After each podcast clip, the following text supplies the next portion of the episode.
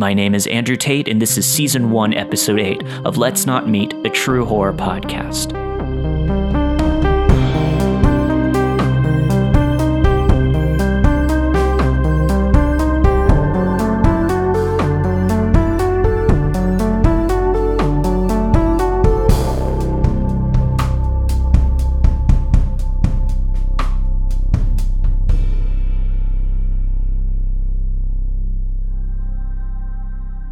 My guest this week is Sapphire from the Something Scary podcast, as recommended by one of our listeners.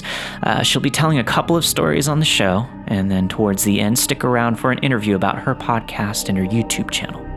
For now, enjoy Season 1, Episode 8 of Let's Not Meet.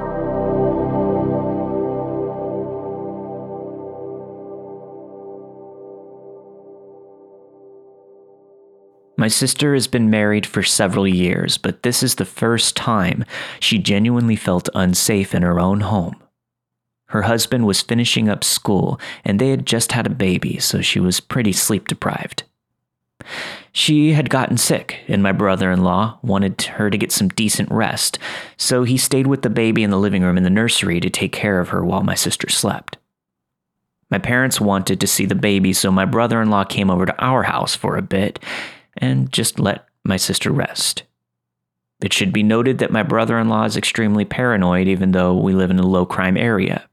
He's from a sketchy Midwestern town, so that makes sense.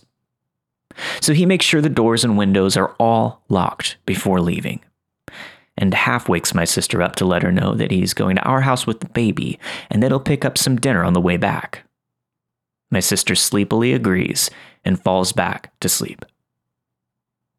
Fast forward a couple of hours. My sister has to wake up to breastfeed slash pump because her chest was starting to hurt. She prolongs this and tosses and turns for a while because she was still exhausted and didn't want to get up just yet. Once she starts coming to, she realizes that the house is really cold. She actually opens her eyes and hears the front door shutting, but she's super out of it. Assuming that it's her husband, she calls out his name, but no one answers. The room is pitch black, and all other lights in the house are off, so she can't see anything. Suddenly, she gets this really horrible feeling that she can only describe as stepping into a freezing shower. She gets up and checks the thermostat, which is fine. She assumes she just feels cold because she's sick. She turns on some lights and does a quick turnabout through the house and realizes that no one else is home and the front door is still locked. This obviously freaks her out and she texts her husband to ask when he'll be home. He gets home not long after. They have dinner, and he stays with the baby in the living room and sleeps on the couch. My sister notices that one of the windows in the bedroom is open, and she says she doesn't remember opening it, but that would explain why it was so cold earlier. Her husband makes sure to check all of the windows and the doors, but my sister explains to him that weird feeling she got earlier. Later, she wakes up again around 2 a.m. to pump, and that disgusting feeling creeps up again. She shoots up out of bed and can barely make out someone standing at the foot of the bed. She thinks it's her husband, similar height, similar build, so she asks him to bring her some water while she's prepping to pump. The figure doesn't move or speak. She repeats herself, and in what she describes as the most terrifying moment in her life, he answers No, no, go back to sleep. I like to watch you sleep. The voice definitely does not belong to my brother in law. She turns on her side desk lamp and starts screaming at this person wearing all black. He starts giggling. Her husband jolts out of his sleep and she scrambles for the knife that she has on her table, and this person books it out the window. He had opened it and climbed through.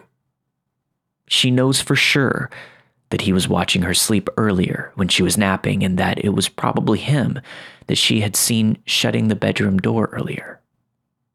They call the police and file a report, but nothing really comes of it because he technically didn't do anything besides trespassing because they said that they couldn't be sure that they could charge him with breaking and entering because my sister doesn't remember if she opened the window or not. Idiots. They have no idea how he didn't injure himself when he jumped out the window because my brother in law ran out the back to give chase and saw that he had just disappeared. It's been a few years and nothing really ever came of the investigation. And they had the windows and locks replaced. So, creepy guy that likes to watch people sleep, stay away from my family, and you better hope we never meet.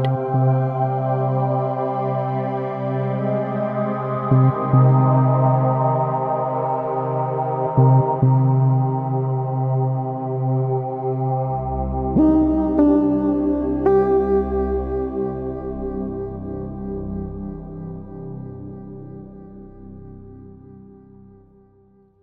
I was 19, I was married with two kids. My oldest son, Jacob, was two, and the younger boy, Tyler, was about one. We all lived in an apartment in a tiny little town. There were four apartments in our building. My mom lived in the front left hand apartment, and we lived in the back upstairs one. We lived there peacefully until this night. In this tiny town, there's a woman, Leslie, who suffers from many mental illnesses, including schizophrenia. She doesn't like people and prefers to be left alone. She often wanders the streets at all hours and seemed to particularly hate my younger son. If we passed her on the street, she would stare at him and burst into a curse word fueled rant. We would just ignore her and continue on our way. So, now that you know some backstory, let's get into what happened on this particular night. The boys had been in bed for a couple of hours, and my husband and I had just gone to bed. I feel like I had just closed my eyes when I heard a noise from the front of the apartment. It kind of sounded like the toy box had been dumped, so I assumed one of the boys had gotten up. I hopped out of bed to see what they were up to. I knew if one was up, the other would soon be up, and that would result in a very long night. When I walked out of my room, though, I was shocked to realize that the front door was standing open. Silhouetted by the porch light and hunched at my boy's bedroom door was Leslie. She was muttering to herself about killing the little demon child. In one hand, she held a screwdriver as she used both hands to jiggle the knob. Luckily, the boy's door stuck when it was humid out, so there was a trick to opening the door. I knew and understood that Leslie is just sick and was not in her right mind, but I wasn't sure how to handle this whole situation. Clearly, I didn't want to turn her aggravated attention to me, but I needed to get her away from my boy's door. She just kept jiggling the handle and muttering about the demon child. I should mention at this point that Tyler was and is the most joyful kid I have ever known. Jacob has always been quiet and thoughtful, while Tyler is loud and smiles brighter than the sun. He will do big things to make someone else happy. Jacob also thrives on making people happy, but he does it in such small ways that you almost don't realize until you do. I was sure that there was literally no possible reason for her hatred of Tyler. I was sure it was just her mental illnesses speaking, but it was insane. Anyway, back to the story. Luckily, my mom was walking home from the bar across the street from the apartments, and she heard the crash, which I now know was my front door being smashed open. My mom had lived in this town longer than I had and had dealt with Leslie's outbursts several times. So while I was trying to decide how to distract her from my boy's room without getting stabbed, my mom was creeping up the stairs to my apartment. My mom stepped into the apartment and Leslie turned to look at her. My mom asked her what she was doing, and she started crying and told my mom that she had to kill him. They kept telling her that she had to. By this point, my husband had woken up and called for help. The cops came and escorted her away. They took her to her sister's house down the road. Fortunately, her sister is under no illusions about her sister's condition. She knew that Leslie only got bad when she stopped taking meds and began drinking instead. So Leslie was taken to the hospital to get her stabilized and back on her meds. The family apologized and we moved before she was released from the hospital. The boys slept in my room until we did move, and for a while after that. Last I knew, Leslie is doing okay. They think Tyler set her off because he resembled a baby the family lost. When she saw him, she decided her meds weren't working because she was seeing things again. So she stopped taking them and then began drinking because she couldn't deal with seeing this baby everywhere. Maybe that's crap, maybe it's true, I'm not sure. We haven't seen her since, and her family works hard to keep people from spreading stories. Tyler is 18 now and still full of sunshine. Jacob is 19. We have two more kids and have been married for 20 years. It is still the scariest night of my life. I'm forever grateful for my mom and that darn sticky door. I'm sure Leslie or I would be dead if she had managed to get the door open.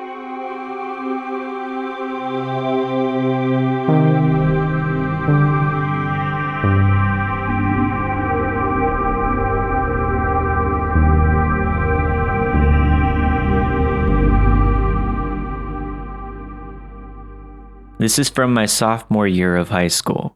Keep in mind that some of the reasons why this whole scenario lasted so long was because I was extremely shy and having problems with anxiety.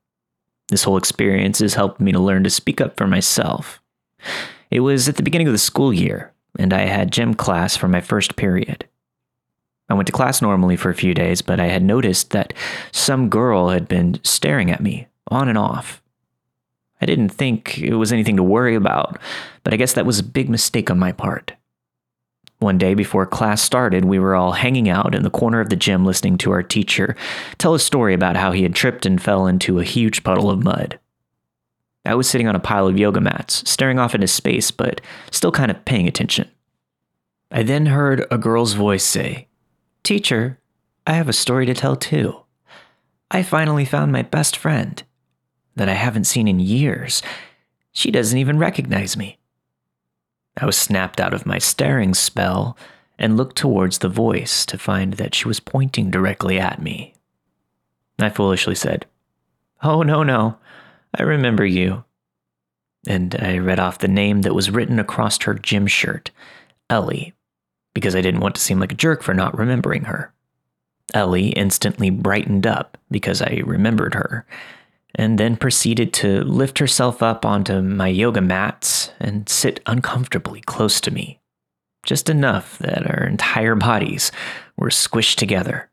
I didn't say anything because I didn't feel it was necessary to cause a huge problem out of this because there was obviously something up with her mentally, and I didn't want to be a dick about it. The class went on, and Ellie and I were not in the same group, so I didn't have any problem with her that day. Over the next few days, we didn't have any assigned class groups, so Ellie was trailing behind me like a dog. She was starting to get extremely protective and forceful with me. I don't get cold very easily, but she insisted that I wear her jacket and would not leave me alone until I finally wore it. She also started to say things about hurting my actual friends, which was the final straw for me. Do whatever you want to me, but as soon as you bring my friends into it, I'm going to have to do something about it. I was finally going to bring it up to our principal. Putting that whole thing behind, our class today had the option to either play volleyball or walk around the perimeter of the room. I decided to just walk around the room and had been doing that for about 15 minutes until I sat on the ground by the bleachers to tie my shoes. Ellie dropped down to the ground too and watched me with extreme interest. All of a sudden, she grabbed my wrist and held our forearms together. We have the same veins. You want to know why? Because we were in the womb together. I used to hug you when you were scared in the womb, she said. This line freaked me out a lot at the time. One, our veins looked nothing alike. She had only one visible vein, while mine branch out into multiple. Two, we looked nothing alike, and she was a year older than me.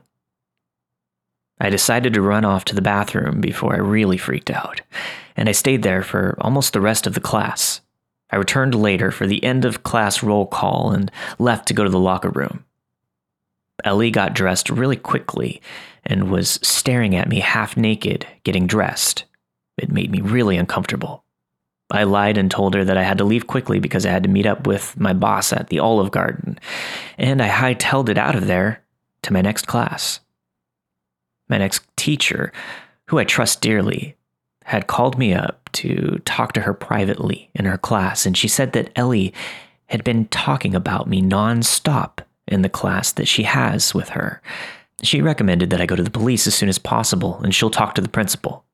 Now, this scared the shit out of me. What in the absolute hell did my teacher know about Ellie that she would tell me to go to the police, of all people? I called my mom and skipped the rest of the day. I stayed home the next day and went to the police station with my mom. They brought us into a room, and I started off with just telling them the basic story of what was going on. I didn't even say her name. The guy that was talking to us said, Ellie Smith? I was dumbfounded.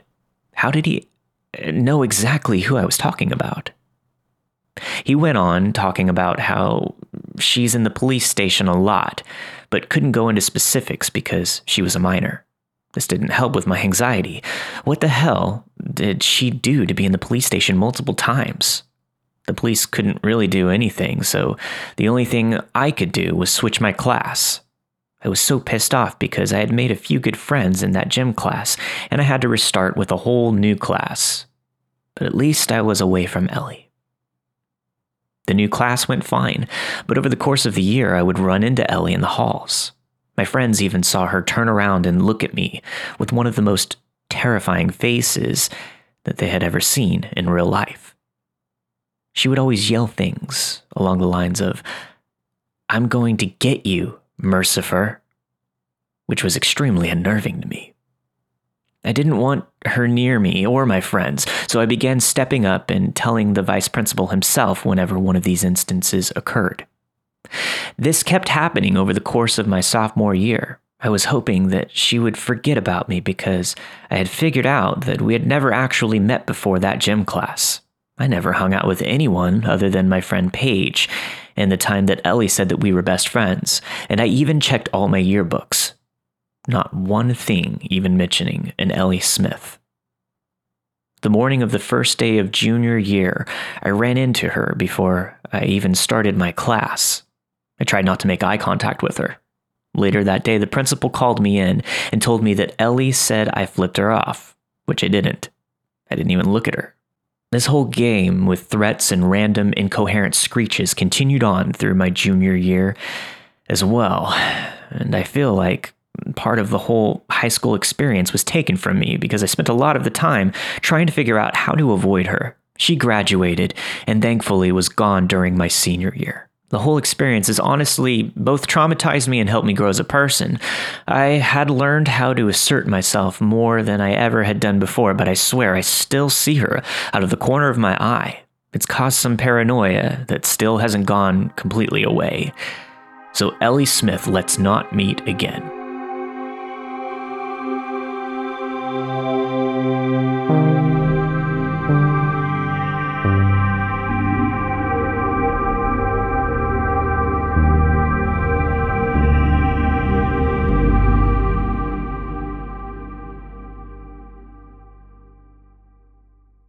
This is something that happened to me as a toddler. It's not as crazy as some of the things on here, but here it goes. My family told me about this a few years ago. I was too young to really remember much, but there are some parts of the story I distinctly remember. Anyway, I had a nanny who took care of me. My mom's pregnancy took a toll on her, and she became really sick, so she had to get treatment abroad while my first year was with my dad, sister, and nanny. When she came back, the same nanny was taking care of me. She stayed with us for a few years up until I was in preschool. She and I were really close, like real close. I can remember her distinctly, and there are even images in our photo book of me and her. My mom says that I would not refer to her, my mom, as my mother, and I'd stay away from her to be with my nanny. Also, my mom's illness made her emotionally really weak at that time, so apparently, the nanny would tell me to ignore my mom, and she wouldn't let my sister be around me. I live in a country where labor is cheap and having stay in or full time helpers are quite common. Anyway, I just remember being attached to her constantly, although she kept treating my mom and sister really bad, but they didn't have the heart to fire her because of how attached I was. However, my uncle and his family were in town visiting us, and he got so mad at the way she treated my mom that he fired her on the spot and made her leave the house. I vividly remember crying my eyes out and running after the nanny to the lift of our apartment. My cousins had to pull me back. It was bad. So, the crazy part is that after, my parents found a lemon with pins stuck in it and a phrase written in her native language on this piece of parchment paper in some room at our house. We basically found out that she had been going to a shaman or dark magic priest and casting spells so I would forget who my mom was and think the nanny was my mom in order to kidnap me and keep her as her own. Before you think I'm lying, and this is one of those made up posts that we often see here, I live in an Asian country that has a large dark magic culture. Everyone knows about it. It's scary to think that if my uncle wasn't there, she'd probably have taken me away since she lived at home and slept in my room, and I would have been raised in a completely different way. I feel bad because she probably felt like I was like her son, but yeah, this was definitely not the way to go. I promise this is a 100% legitimate.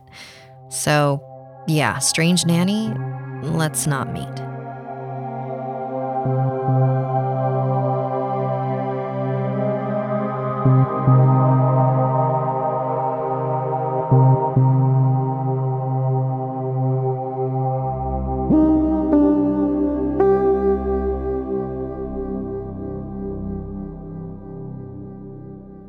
Was 11 at the time and living in a nice suburb area.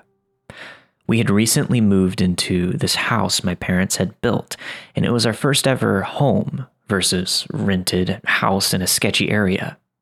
It was in a very nice neighborhood. The whole family made friends quickly with lots of neighbors, but especially the ones three doors down. They had a daughter my age. I'm male, by the way and a daughter five years younger, which was the same age as my little sister. Our parents got along well, and we began to hang out quite a bit for barbecues at their house or parties at our house, etc. Friendships were formed quickly and seemed to be very strong. After a year or so, I started realizing things weren't what they seemed. I remember seeing police cars at their house a few times in the evenings, and when I'd ask my parents what was going on, it was always nothing. Just checking in on them type answers. I was no genius, but at 11, that didn't add up. Why didn't the cops just check up on us? One day, I'm at their house playing and hanging out. The daughter goes across the street to get another mutual friend, which left myself and the father alone in the house. This was really no big deal, as it has happened before. But then he approached me and just seemed off. I still don't know what made me feel this way, but I was very uncomfortable and started thinking about leaving. About five minutes later, he tells me he has something cool to show me. I don't remember what it was, but I think it was something about baseball cards, which I was very fond of. I excitedly started following him. He pulled the attic ladder down and asked me to follow him, which I did without hesitation at first. Then something happened, and I still can't process what it was. He was ahead of me on the ladder, and when he looked back, to help me into the attic, there was something off, something about his eyes, his face, his grin. It wasn't right. It looked evil. I can still see it clear as day, and can't recognize exactly what it was that set off my alarms. Whatever it was, was plenty because I jumped off the ladder and ran out the door. I sprinted all the way home and was choking back tears when I busted through the front door. My mom was there when I came through and could see I was obviously out of sorts and immediately started calming me down. As I came to my senses, I explained what had happened. My mom was concerned with how scared I was, but mostly brushed it off to me being scared, young, or silly. I shit you not, that same exact night, I was woken up around 3 a.m. It was my mom sitting on the bed. And as I awoke, she held me like a baby. I remembered how she smelled and how tightly she held me. I remember her tears hitting my cheek. Eventually, I saw out the window to the neighbor's house, surrounded by police and fire trucks. The neighbor dad had killed himself and his daughter in the attic after a standoff with the police. There isn't a doubt in my mind, nor my mother's, that that would have been me had I made it into the attic. It still gives me chills thinking about it.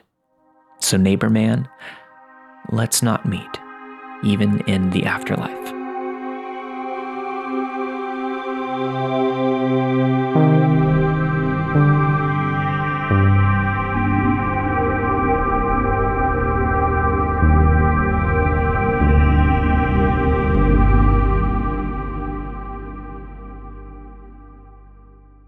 This happened to a friend of mine.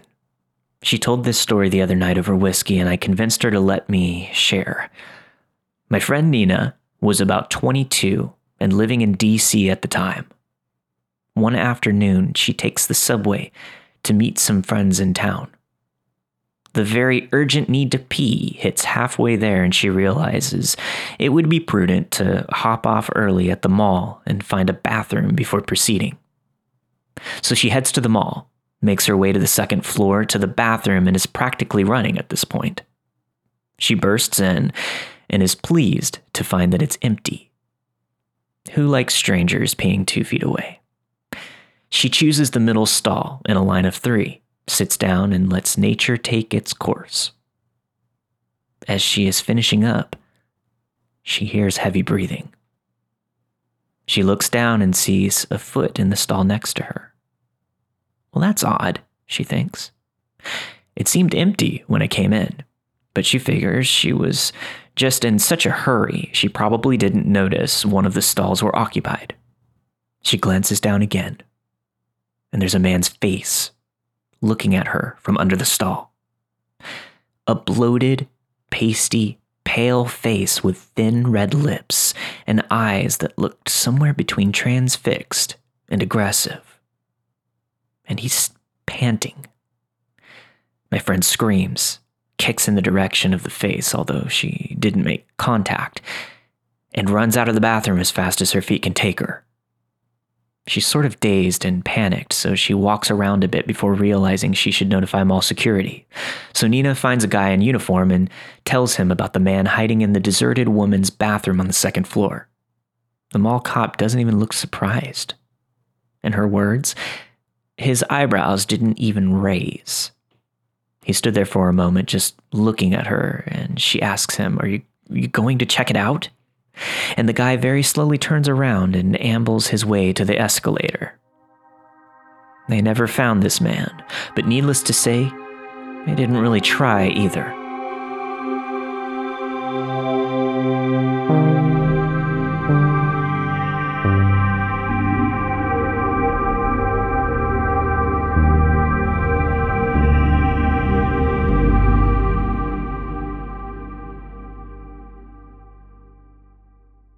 I'm joined this week by Sapphire from the Something Scary podcast. Sapphire, thanks for joining us. Thanks for having me. Um, so, can you tell my listeners a little bit about your podcast if they're not familiar? Sure. Um, so it actually is an extension of the YouTube series that I do of the same name, Something Scary, over at youtube.com slash snarled. Um, it was a web series I started maybe like two or so years ago. Um, and all of the stories are fan submitted or urban legends. Um, and so, because so many people were sending in stories every week, uh, we decided to create the podcast. So, it's sort of like a it was our way of being able to include all the stories that I wouldn't be able to make in the web series. Awesome. And I just recently was turned on to your podcast by one of my listeners. So uh, I yeah. just I just learned that uh, the YouTube the YouTube series came first before the podcast, and that's mm-hmm. great because you have such a huge following on your podcast. Um, what inspired you to start this uh, horror storytelling type of podcast? Um, so I am an animator and I've also just loved ghost stories and urban legends my whole life. Um, my family is Filipino and they're very superstitious and they all have like really cool paranormal stories that have happened to them. Mm-hmm. And I don't have any, so I'm very bitter, but also kind of relieved, I guess. Um, but yeah, so my grandpa especially had a bunch of really cool stories from when he was younger. Um, he's he claims to have exp- like encountered a bunch of different Filipino mythical creatures. Um, and yeah, so I, I wanted to combine my love for like these paranormal stories that my family has with animation, and that's like how it all started. And you yourself, you've never experienced any of these types of paranormal experiences as your family has. I have never, and I feel like such a fraud because like everyone's always like, oh, Sapphire, like what has happened to you? Like something must have, right? And like, no, nothing has. So I don't it's know. okay. You're not a fraud. You just, it just hasn't made its way yet to your realm. Um, I have personally experienced uh, my own supernatural entities in my life, and uh, I'll be sharing that on your podcast this oh my God. week. I'm so excited to hear it. concurrently with this episode. So, uh, for uh, those of my listeners, go ahead and search out the uh, Something Scary podcast. This week, I'll be appearing on her show telling some stories, but uh, we're here to interview you. Now, uh, your podcast is new to me, and I've always mm-hmm. preferred to listen to podcasts backwards, starting with the newest episode and going to the oldest. Um, I do that personally because when I started my show, uh, I listened back to some of those early episodes from years ago, and it's I cringe because it's it's so terrible. My delivery's so poor, the quality's so bad. I want people to listen backwards. Um, how about you? How do you suggest someone listen to your new show and start uh, start from the beginning, or you know, from the end and go backwards? I would also do the same. Mm-hmm. I feel the okay. same way too when like listening to older um, episodes, just because like I. I, I know I, I haven't started the podcast that that long ago, but mm-hmm. I don't know. I feel like there is such a difference. I think in the beginning, I was sort of just like, all right, got to get these stories out. But the ones, the more recent ones, I actually take much longer to edit the stories and like make sure that like mm-hmm. the timing is better. Um, I guess the only thing I would say like why you would ever listen to the first episode is like I explain like what an ading is and an ate is. Like that's how when I call listeners. Um, that's so good. Uh, I mm-hmm. guess I'll just tell you right now. Um, an ading, A D I N G, is a Filipino term of endearment for like a younger brother or sister, okay. and ate is a older sister. Um, okay. But yeah, so a, most of my listeners tend to be on the younger side, which is why I, that's what I do.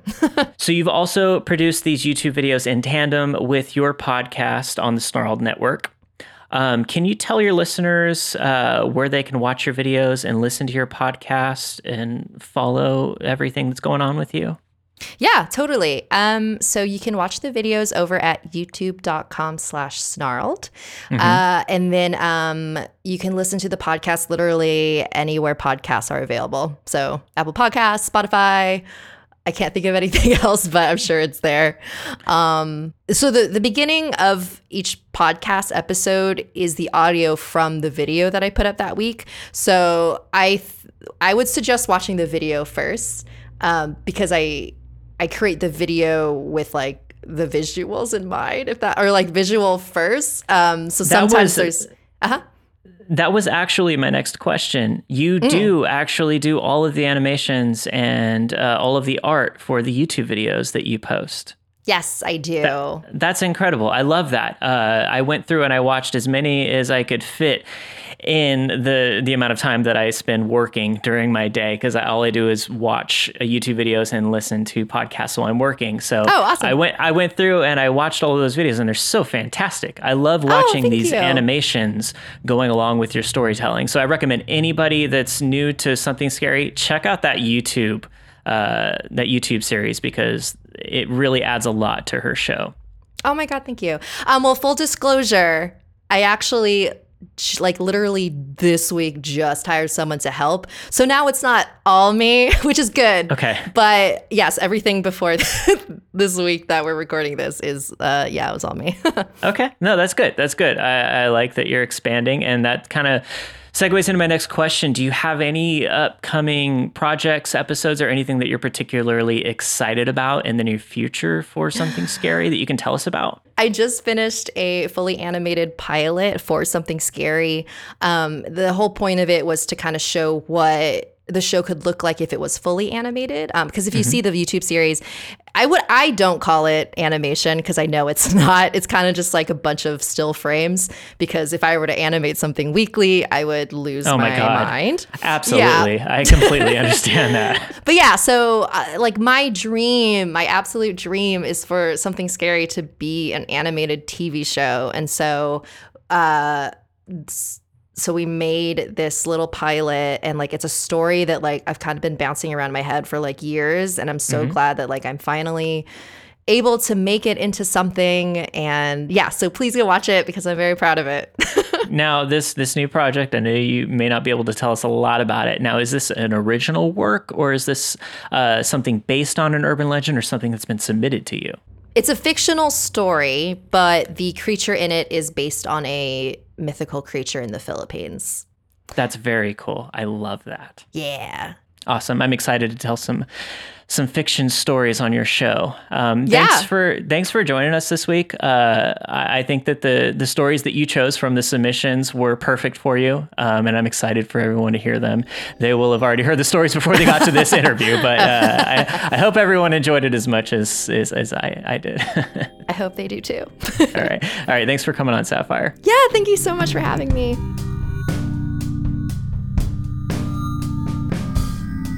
Thanks for listening to Season 1, Episode 8 of Let's Not Meet. This week you have heard I Like to Watch You Sleep by Devil in Knee Highs. The Nanny Tried to Kidnap Me through a Ritual by Lost in a Game. Obsessed Girl Believes We Were in the Womb Together by Mercepher. A Scary Lady Broke In by Jnyx92599. Invited into His Attic by Wally the Dog. And a retelling of The Face by uhuhshesaid. Thanks again to Sapphire for appearing on the podcast this week.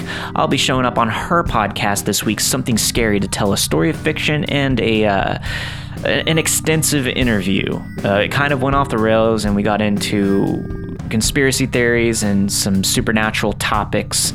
And I kind of outed myself as a complete weirdo, so I look forward to the response on that. Uh, it was all my fault, though. I once I get started on things, I can't stop. Uh, that's kind of why I don't really do interviews or any type of dialogue on the podcast that often. But uh, it was so enjoyable to talk to her. I figured we should just uh, do the interview and stick it in the podcast. Hope you enjoyed. Uh, if you want to send in your stories, email let's not meet stories at gmail.com. I'll see you next week for a brand new episode of Let's Not Meet.